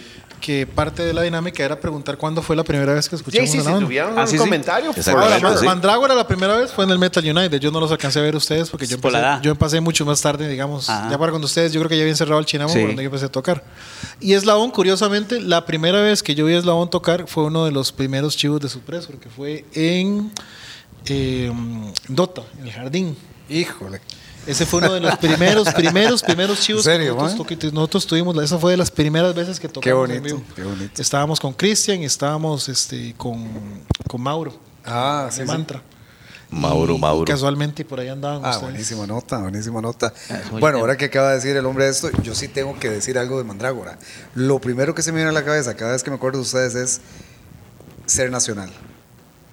Ustedes siempre han mantenido esa, esa bandera Sí, sí. realmente de su- en sus letras de ser muy nacionales. Muy nacional, sí. Correcto. Y eso Sí, sí, es se lo muy chido. Qué- Qué, qué bueno, qué bueno que lo menciona. Muchas gracias, Pablo, por 500 mencionar eso. Porque ahorita que estábamos conversando esto y que escuchaba a, a Juan, que qué bueno, o sea, todas las fronteras que han abierto, donde han ido y todo, y me ponía a llorar, bueno, nosotros, nosotros realmente hemos ido, hemos salido muy cerquita aquí, a Nicaragua y a Panamá, Ajá. nada más. No, no hemos trascendido más allá. Entonces digo yo, bueno, de pronto es que tal vez Mandrágora es, es- somos como más caseritos. Hemos sido No, pero- como más pero- caseros. pero porque por aquí en el país sí hemos andado por todo lado, ¿verdad? Lo que pasa Eh, es que eh, perdón, Ajá. Eslabón salió del país hasta el año pasado. a Panamá. Sí, A Panamá, exactamente, ahí vez que con- salimos. Ujú. Así que están sobrados Vea, ustedes. yo, no sé, yo, no, yo no sé con cuánta gente ha- han tocado los que han salido de acá. Sí, correcto. Pero yo no me quedo porque nosotros fuimos al Festival del Che, que era en la Universidad de la UCA, y habían 10 mil personas. Ah, sí. Pucha. Que, digamos, tal vez ustedes. Entonces, cerca, pero el público era inmenso. O sea, todo el ejército cubría el, el escenario, el ejército, Wow. parte del ejército nicar- nicaragüense. Impresionante. usted. Y ustedes también estuvieron en la escena cuando estuvo más al auge. O sea, que Ah, había sí, una ma, escena es muy que fuerte. nuestros chivos eran Sí. una vara, Pero. Era, es que era demasiado más, mortal. Realmente no había una gran necesidad de salir porque aquí había Sí, una. un lo que Sí, pasa sí, es que tiempo, sí. ahora hay más oportunidad de grabar. En aquel tiempo nosotros no teníamos tanta oportunidad de Sí, grabar. una, una por que lo otra. diga Nelson. Ma, Exactamente. y s- una vara que, que, que chiva que la gente sepa esto. Se pueden imaginar, estamos hablando de hace 20 o 25 años, Sí. cómo usted le decía a la gente que tenía un concierto. No había Facebook, no había Instagram, no habían celulares. Teníamos que irnos a pegar papeles a todos. Y los eso, postes. cuadándose, cuidándose que la policía. A forrar- a forrar postes y que no lo vean. Se nos llenaban los chivos. Es una gran chiva. correcto. Yo Ma, andaba pero es que ahora, ahora aunque haya mucha competencia, ma, usted nada más se monta una vara tuanis y o paga o lo que sea y le llega el mensaje a todo el mundo. Pero, mae, ¿cómo hacía usted para invitar a la gente a los conciertos? mae? Los flyers en sano. Solo un flyer, mae, solo pegando pósters en todo San José. la, playa, la, la calle La Amargura con flyer. Es todo. correcto. Fuera, fuera punk, Así fuera ska, fuera reggae. Lo que sea. era Todo. Y aunque suene ineficiente, eso tenía mucho mejor efecto en ese entonces que ahora meterle Ah, montones sí. de plata publicidad en redes Me sociales. acuerdo ¿Eh? que yo, te- yo tengo una moto, una hondilla, y Fabricio va atrás con un maletín y jala, así parecíamos eh, ladrones. ¿Se acuerda cuando se prohibió?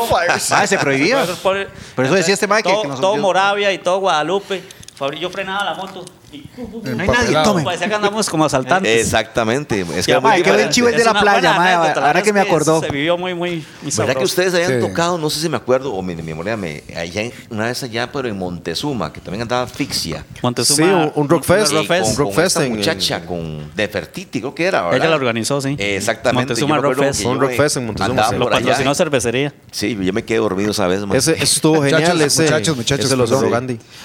Ella sí. Sí, ahora sí. Yo, porque quiero escuchar la historia de Adriana Ajá. y por qué a Adriana le dicen la rana. Sí, Sí. ya- ya esa, esa era mi pregunta. Ya. Ahora sí, ahora sí. Esto, todo esto lo hicimos para saber por qué te dicen la Claramente rana. salió por el bar. Por favor. que en la vida había oído La hablar de ese bar. Contanos, contanos, Adri. Bueno, primero que nada, yo Adrenal entré tarde. Ya Adrenal estaba formado para cuando yo había entrado. De hecho, fue como que The Last Void se deshizo tipo 2009 y ya era bastante amiga de Manuel Sotela y Akasha y todo. Y entonces tenían Adrenal y me invitaron a grabar una canción del disco de ellos, que es Ah, la- per- eh, permiso. Entonces, eh, la cantante antes también era. Era un cantante. Era un hombre. Sí, cantó. December, eh, con Sí, cantaba con December's Con December, sí. Ajá, sí, buenísimo, Beto Montero. Eh, y entonces yo canté de invitada una canción con ellos, era la canción número 3 del disco, se llama Schrodinger's Cat. Este, y di, no sé, les había gustado un montón. Se deshizo de las Void y Beto como que tenía planes de irse de la banda también. Entonces Emma inmediatamente me llamó. Es como, "Ma, ¿usted quiere? Y yo, "Ay". o sea, yo iba al trabajo escuchando el disco con el Discman, ¿verdad? Sí, sí. Enamoradísima del proyecto. Y yo, yo quiero una banda, sí. Ajá. Y casualmente me llaman para tocar en esa banda, ¿verdad? Entonces, di, yo ni lerda ni perezosa dije que sí inmediatamente, como tipo 2010. Eh, y desde entonces estamos tratando como de sacar material nuevo y vamos a sacar un disco, pero cayó pandemia, entonces hemos estado sacando singles por aparte, ¿verdad? Estamos por grabar una canción más y eh, vamos a empezar a componer material nuevo, porque una cosa que tiene Adrenal es que tiene como 15 ex miembros. La alineación Sí. de Adrenal ha cambiado tantísimo que, que mm, sí, o sea, es, es imposible poner como un estilo nada más para Adrenal, porque todo ha cambiado demasiado. Sí, más que hay músicos con otros estilos. Sí, también. entonces sí, ahorita vamos a empezar a componer de nuevo, eh, pero sí, todo bien con Adrenal. Eh, de hecho, el fin de semana pasado, el sábado, tocamos en Dota, ahora que mencionaron Dota, con Side of Emptiness, Totem, que era el aniversario número 19 de, Totem, eh, Non-Neutral y un grupo local de allá que se llama Killer Souls. Súper chido, estuvo muy, muy bueno. Eh, pero sí, ahí vamos para adelante. Eh, con respecto al apodo. Sí, eso es lo que. ¿Por qué? Yo ¿Por quiero qué saber, te sí. dicen Adriana la rana? Mi tío, uno de mis tíos, desde que yo era pequeña yo tenía las manos muy frías, entonces me hacía ranita, ¿verdad? Eh, pero a un primo mío se le ocurrió que Adriana sonaba muy parecido a la rana, al rana, rana, no sé, Ah, sí, whatever. sí, Adriana, Entonces, rana. Caló y, o sea, hasta mi mamá me dice Rani. Ah, de entonces de Pero ahí. realmente es por- porque suena similar. Sí, es porque no suena es por similar. ningún motivo ahí no específico. es porque brinco muy alto, no es porque- Ah, ok. Bueno, ok, ya, ya salimos del, Tampoco del Ya salimos de la ¿verdad? duda, ya sabemos por qué dicen entonces Adriana la rana. Bueno, esta vez seguimos en el podcast de La Dosis. Ya casi regresamos con el final, así es que regresamos en un momentito. Stay metal. Yeah. Hey, estamos de vuelta aquí en La Dosis, nuestro tercer podcast con música nacional de Costa Rica. Y muchísimas gracias a nuestro patrocinador, The Inc. Luisito. My B Ink, amazing. If you have tattoos and you're like, oh no, I'm gonna get sunburned, my tattoos are gonna get screwed, B Ink is what you want to wear. Axel, cuéntenos. Bueno, vamos a hablar de lo que es este producto Big Ink, ¿verdad? Que es lo que es este para tatuajes. Es totalmente es un como un tipo de bloqueador, ¿verdad? Que usan eso. Eh, Digamos que agua destilada, aceites, eh, vitamina E, filtro solar, este, de lo que es de cera de abejas nada más. Entonces, para que lo compren este producto, ¿verdad? Big Ink. Igual toda, toda la información sale aquí abajo para que se cuiden esos tatuajes tan chuzos que tienen. Y ahora sí, Luisito, vamos con el That was cierre awesome. final. Ya el That cierre was final. Awesome, awesome. Entonces, eh, acabamos de escuchar las, pie- estas piezones, que vamos a hablar de estas piezones ahora. 500 años de Ma- Mandrágora, eh, Blood on the Water de Adrenal, Forbidden Desires de Slavón y Entitlement de Supreso. Entonces, cuéntame, de esa pieza, ¿cu- ¿cuál es la historia de 500 años? Que Neto estaba like, yes, escogió 500 años. 500 años de vivir. 500 años, bueno, eh, este, en cuestión de la letra, y pues muy particular, ¿verdad? Bueno, ahorita ya no son 500 años, ya son Ya son como 600. 500, ya, ya se me fue la matemática, en el 92, eh, son co- 530 años, llevamos más, más o menos, es 530 años, eh, ¿verdad? De, de lo que fue la, la, la- la llegada de, de Cristóbal Colón a, a América, la, colon- sí, el, el inicio de, de- de El toda robo. esa, esa historia. Sí, claro. Sí, sí, digámoslo así. claro. Ok, eh, en cuestión ya No, no, no, musical. tranquilo, soy, Sí, tengo sí. y tico, tengo un tico, así que yo sé que es un robo, así que tranquilo. Ok, ok. Y en cuestión musical, pues sí, sí, sí tiene un matiz diferente. Para, para nosotros fue como la, la primera vez que quisimos hacer algo que fuera más parecido como un tipo de balada, digamos, dentro de, la, la nota de las canciones de Mandrágora. Porque tiene un, un arpegio ahí en, guitarra y, y toda la... Bueno, el, el ritmo a mí, a mí el ritmo de batería me, me encanta de esa canción también. Es un... Sí, llegadora. sí, sí, Y pues sí, una, una, una canción también que, que sí nos, nos gustó bastante componer y, y- y que siempre, siempre está ahí en, en nuestros setlists. Y que siempre todos los que vamos a escucharlos queremos escucharla, la verdad. Very cool. Gracias. A ver, Adri, what is this Blood on the Water? ¿Cómo So, eh, Blood on the Water es la canción más reciente que sacamos y en realidad, cuidado, se matan por ahí. Este, debo decir que es el primer video oficial en el que yo he participado ever. Cool. Eh, ninguna de mis bandas anteriores había tenido video musical y este. Pero un video súper bien producido. Muchas Obviamente gracias. tenemos a muchas personas muy talentosas, no solo como músicos, sino Exacto. talentosos dentro del grupo. Eh, sí, y, y digamos, ese fue dirigido por Emanuel Sotel. que y tenemos el- la dicha de tenerlo como guitarrista también dentro del grupo. Entonces fue una matada de básicamente 12 horas. Empezó como, a- no, 12 horas no. A ver, empezamos como a las 8 de la noche y terminamos a las 5 y media de la mañana. Fue cansadísimo, pero este, se sacó, se sacó, estuvo bastante interesante. Eh, Blood on the Water se grabó, si no me equivoco, como en abril o salió en abril. Y estamos viendo si la próxima canción que vamos a grabar, el nuevo single, también va a llevar video, entonces estén atentos. Muy bien, muy Eh, bien. Pero sí, ahí lo pueden buscar en todos. eh, bueno, en YouTube está Blood on the Water Adrenal, por si lo quieren. Excelente, excelente. Perfecto. Igual vamos a dejar todas las descripciones ahora al puro final del video, así es que no se preocupen por cualquier cosa. Buenísimo. Pablito, Forbidden Desires, cuéntanos. Ok, bueno, no, esta canción eh, también para nosotros es una de las canciones recientes que ha sacado Eslabón. Eh, estamos promocionando, es muy interesante, nos gusta mucho porque, bueno, toda la vida hemos tocado metal, pero esta vez nos pasamos un poquito al lado hard rock. Sí, sí. Entonces queríamos probar, queríamos saber qué se siente estar de ese lado y creo que nos ha ido muy A mí bien. me ¿sabes? fascinó. Ah, sí, esa canción Sinceramente es un me chuzo, fascinó. mae, la verdad que es un chuzo Ah, de pieza. Buenísima, gracias. buenísima. Y no, y ahí está para que la disfruten. ¿verdad? Excelente, excelente. Very cool. Muchas gracias. The Entitlement. Entitlement es el primer single del disco que viene, el segundo LP de Suppressor que se llama Terminal Death. Entitlement tiene un lyric video que salió eh, justo al inicio de la pandemia, a inicios de 2020. La pieza eh, habla del, de lo usual que es el trastorno personalidad narcisista en las personas en poder, principalmente como figuras políticas. Eso nunca pasa en los Estados Unidos. Yo no sé de qué estás hablando.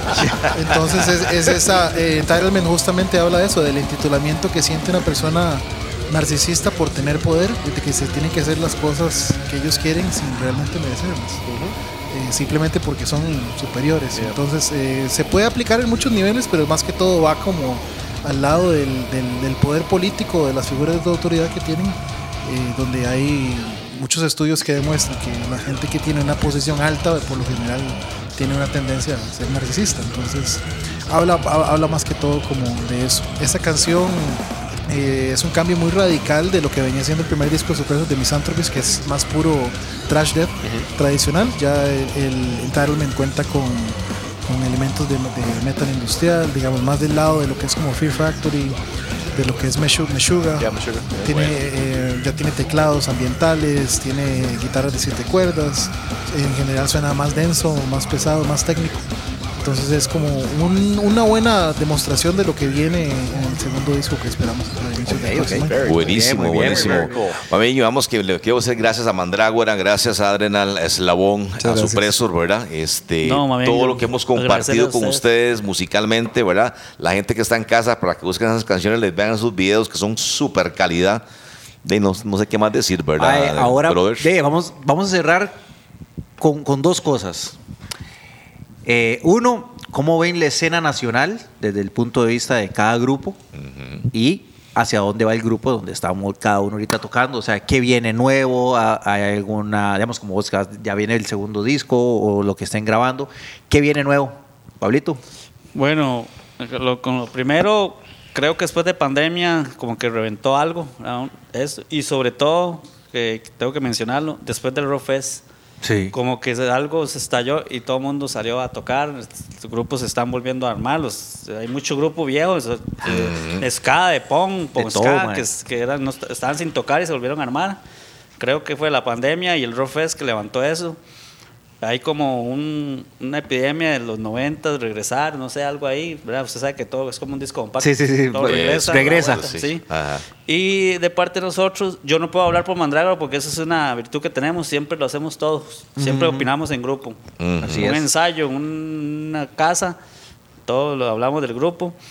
De mi parte, a mí me gustaría grabar más temas, que creo que sí, pero no un disco completo, sino como estamos hablando ahora, tema. Sí, yo creo que ahora lo importante por es como tema. grabar un tema y darle su chance, y Subirlo, otro tema y darle otro su tema y subirlo. De, eso de mi parte, habría que, Claro. Sí, que sí, ya- De, de hecho, esa es la tendencia del mercado ahora, Sí, trabajar en sí. singles. Yo me habría que comunicarlo con, con los demás, ¿verdad? Porque eso es lo que tiene Mandrágora. Fabricio, ¿usted qué opina? Esa. Mauricio, El Big Boss. Pero a última hora no pudo venir. Que no se nos enoje, Pablo, porque si no, no nos deja hacer nada. Pero esa es mi, mi parte, ahora hay que también Sí. tratarla No, con los demás. Pablo, es que eso es una tremenda ventaja que tienen los grupos ahora, Ahora right? sí. Porque, o sea, de el nivel de precio que uno tenía que grabar un disco en entero, Entero. porque jamás en el entonces, si se lanza un grupo, eh, digo, un- cualquier grupo, un álbum de cuatro canciones, ah, no, es EP, no. yo no lo voy a pagar. Mae, No. cuando Agresor inició, nosotros sacamos un, E- un EP de tres canciones. Entonces, Yeah. mae, pero ¿cómo usted va a hacer algo con Ah, tres canciones? yeah, Mae, yeah. hicimos un montón, no, mae. no. Eso no dis- perdón, un disco compacto con tres piezas, nadie, No. No, ajá, Un, disco compacto con tres canciones. Hay bastantes ventajas en ese aspecto, right? Nosotros solo grabamos tres. mae. no, pero ahora se enfoca solamente en una canción y bueno, hasta que sea, like, let's ready, está ready, y después, ok, ahí va. No hay la presión de tener que grabar 10, 12 Sí, piezas como para, y que unas no son como, como no tan buenas, pero Corre- hey, correcto. para al meter el al- álbum como eh, al- filler, right? Al final algunas son filler, exactamente. Y- y lo que Entonces, pasa es- se pierde calidad. Lo que pasa es que ahora la atención en la gente está muy dispersa. Entonces, usted saca un disco y saca tres, cuatro singles y la- digamos el tiempo que tiene en el spotlight del disco es mucho más corto que si usted lo va lanzando en singles.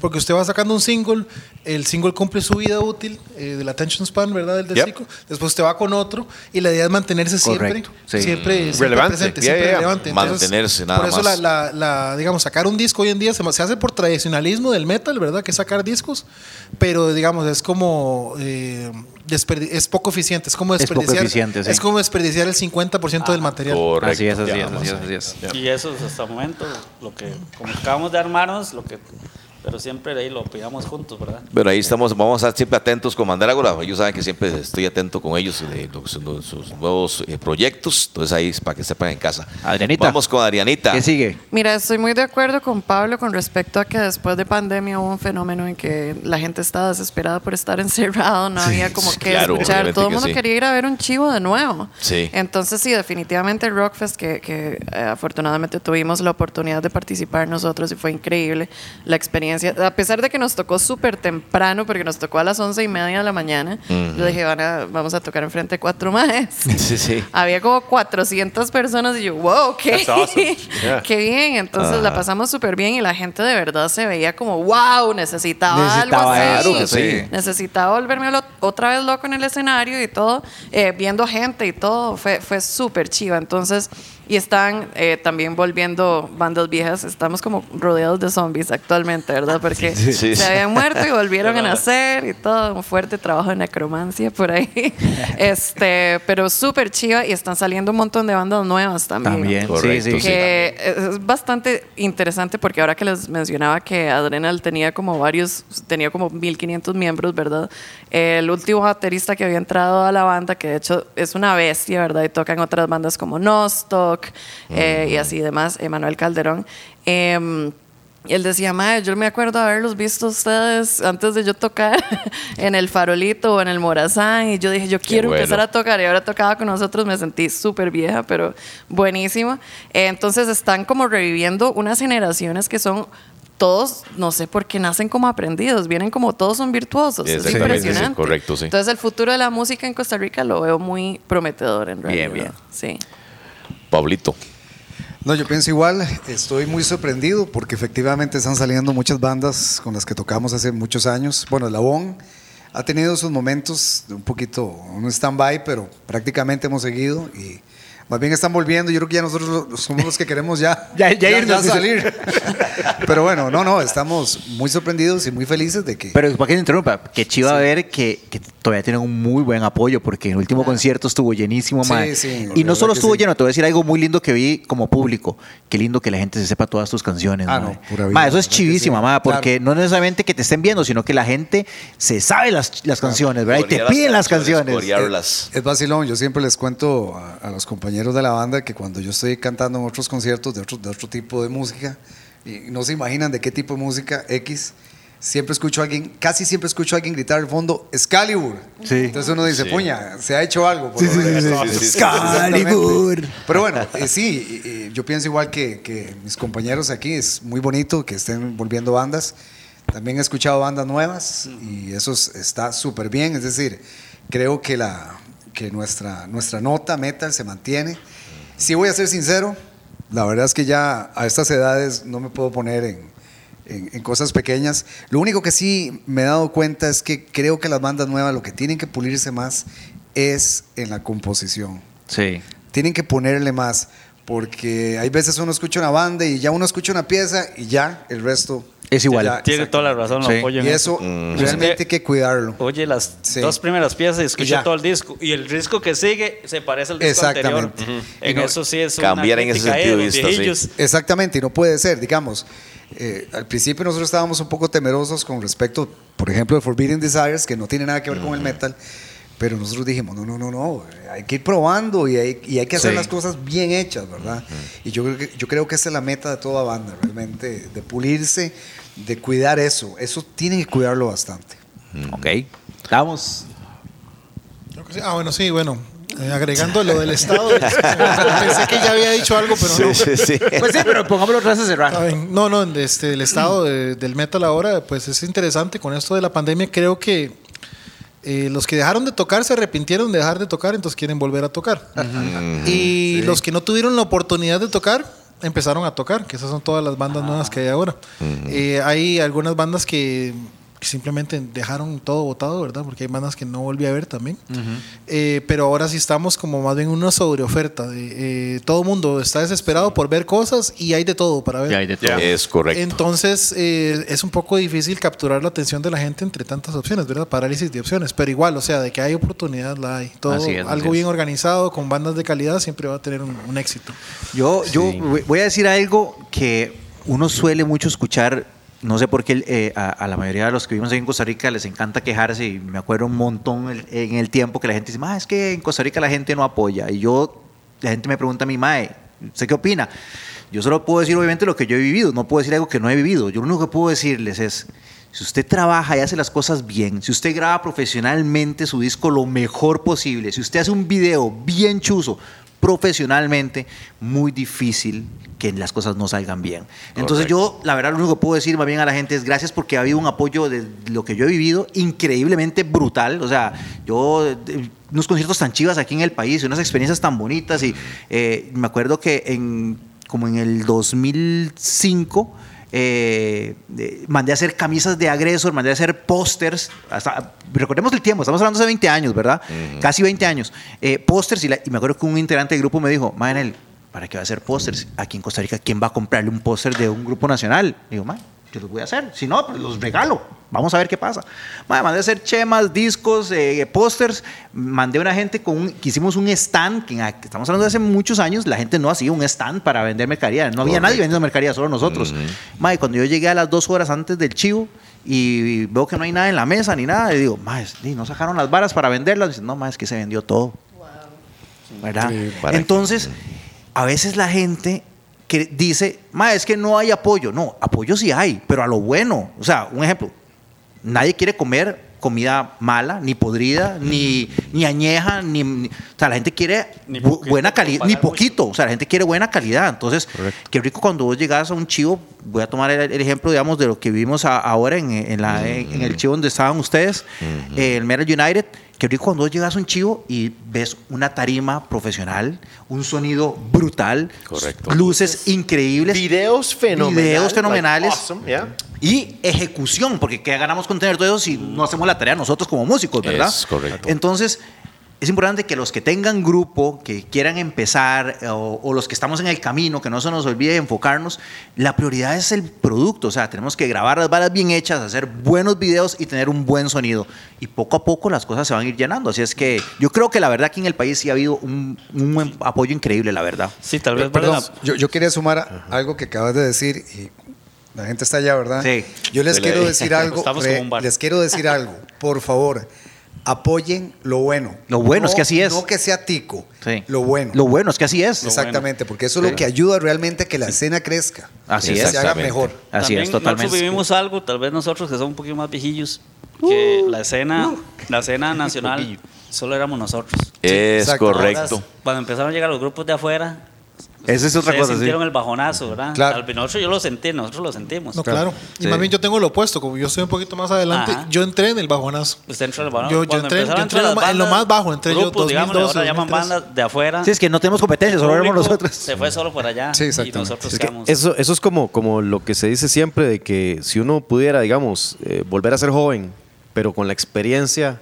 que le ha dado los años, cómo haría uno las cosas de diferente, Así es, ¿verdad? así es, así es. Entonces, y nosotros, bueno, yo en mi caso personal siento que, eh, digamos, de haber empezado hace tantos años con el grupo, yo anduve más o menos 5 o 6 años por todo el país, ¿verdad? Prácticamente, como Andrágora, tocando por aquí por allá, en lugares donde, recuerdo una vez que fuimos a tocar a Turrialba y los chavalos decían, gracias, gracias por venir aquí, porque a nosotros nos cuesta mucho ir a San José. Yeah. Claro. Pues gracias Oh porque vinieron hasta acá. Sí. Y yo decía, pero por Dios, ¿verdad? Si estamos aquí, es tan cerquita, un país tan pequeñito. Yeah. Bueno, y genial. Así es. Entonces yo digo ahora también, con esto de, de- de cómo cambian los, los tiempos, es cierto, ahora las condiciones son diferentes, hay ventajas, hay des- desventajas, yo prefiero pensar en las ventajas. Las ventajas, como hablábamos antes, no hay que grabar un disco, se puede ir, ir dando material poco a poco.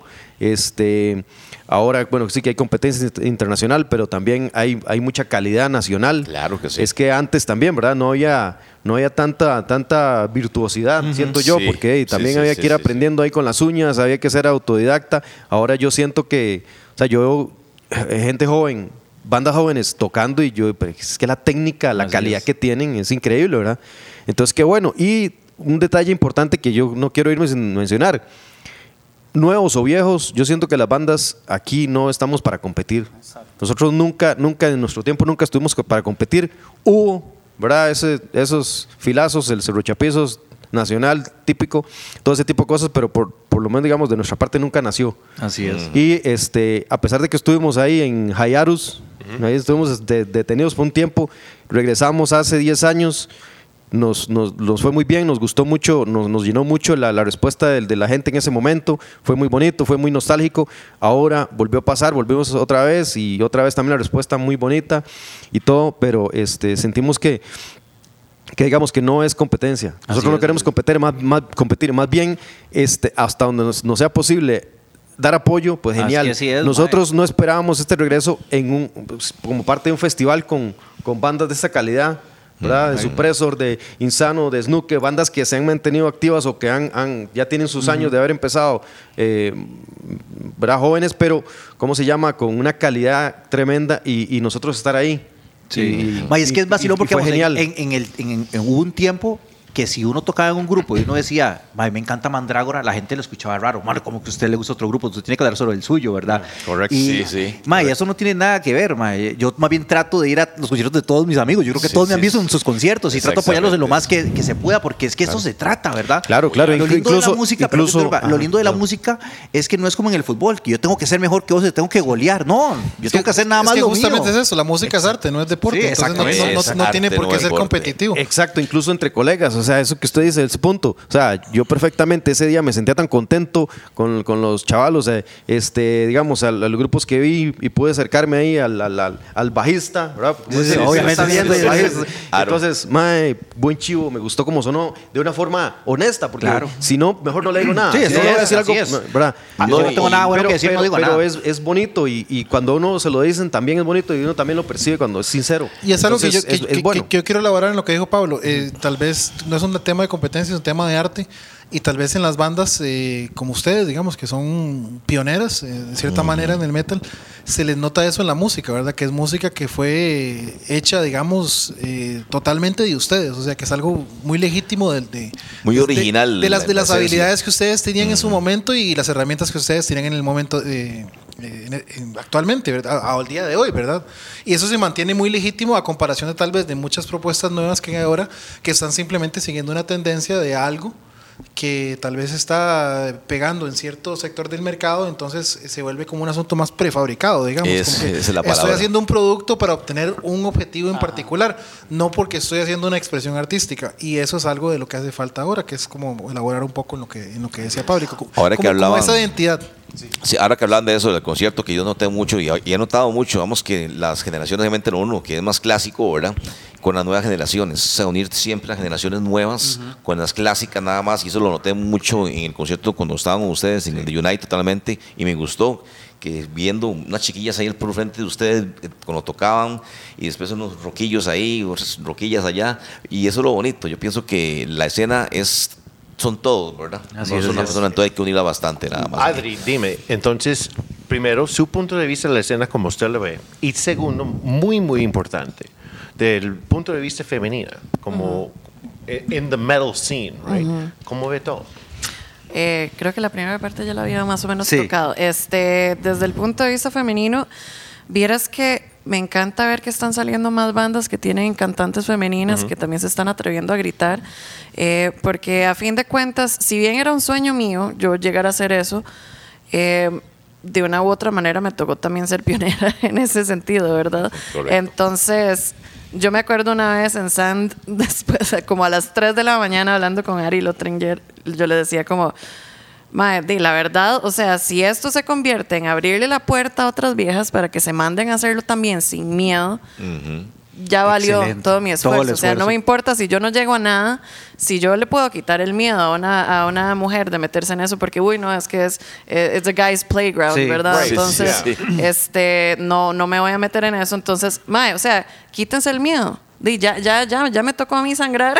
Sí, sí, sí. Todo bien, mándense ustedes también. Y sí han salido varios grupos muy buenos con otras mujeres. El otro día en Guapiles nos tocó tocar con dos de esos grupos que eran Hakem y eh, Mm. Multiverse Ag- Agony. Ajá. Muy buenas cantas- cantantes también. Entonces fue muy chida. Fue la primera vez que comparto escenario con otras mujeres cantantes. Qué bonito, qué En bonito ese eso. ámbito. ¿verdad? Ah, eso fue lo que eh, la primera parte, sino más eh, como, como eso están haciendo aquí, right? Como no se ha pu- eh, súper normal demora de que hay eh, grupos con chicas así Ajá. cantando así rajado. ¿Sientes vos como que es como cuando ellos empezaron, que fue like, oh wow, un grupo diferente, pero como, o sea, de, de, de nivel de com- com- eh, competición o, o ya se están como, oh wow, cool, this is another group también con... Ajá, sí, no, no, yo creo que it's sí so está- new, right? You know? Claro, claro, sí, sí, sí. Este, yo creo que sí hay bastante apoyo. Este, también la mentalidad de la gente ha cambiado un montón, porque digamos, antes sí se daba mucho el serrucho, digamos, cuando nosotros habíamos empezado con The Last Void y todo.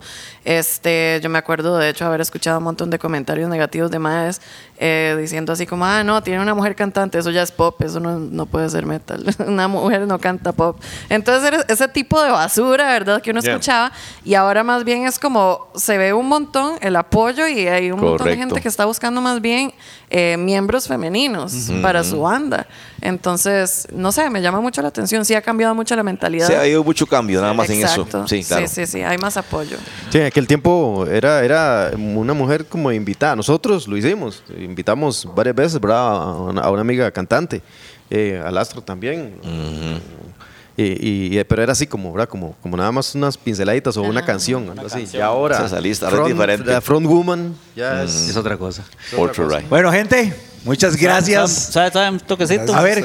Yo voy a, voy a tomar, voy a usar la confianza de ustedes. Claro. No, yo, bueno, todos creo, de, de parte de todos, le queremos agra- agradecer al primo Lu, a Nelson y a Axel, a Alex, mae, por el apoyo a las bandas nacionales. Gracias, gracias. Mucho gusto, chicos. Gracias, Para nada gracias. Gracias, gracias, De linda. todo corazón, De porque vea, aquí hay programas que, que- que sí, que le entran a la música nacional, pero los que están más, los que tienen más videos, Sí. salen a aquellas emisoras, salen a aquellos canales. Sí. Y entonces yo creo que de parte de todo, ¿verdad? Claro. Muchas gracias, Agradecerles muchas por el gracias. programa, Ay, por el gracias. esfuerzo eso estamos. programa, sacar el rato, sacar las horas.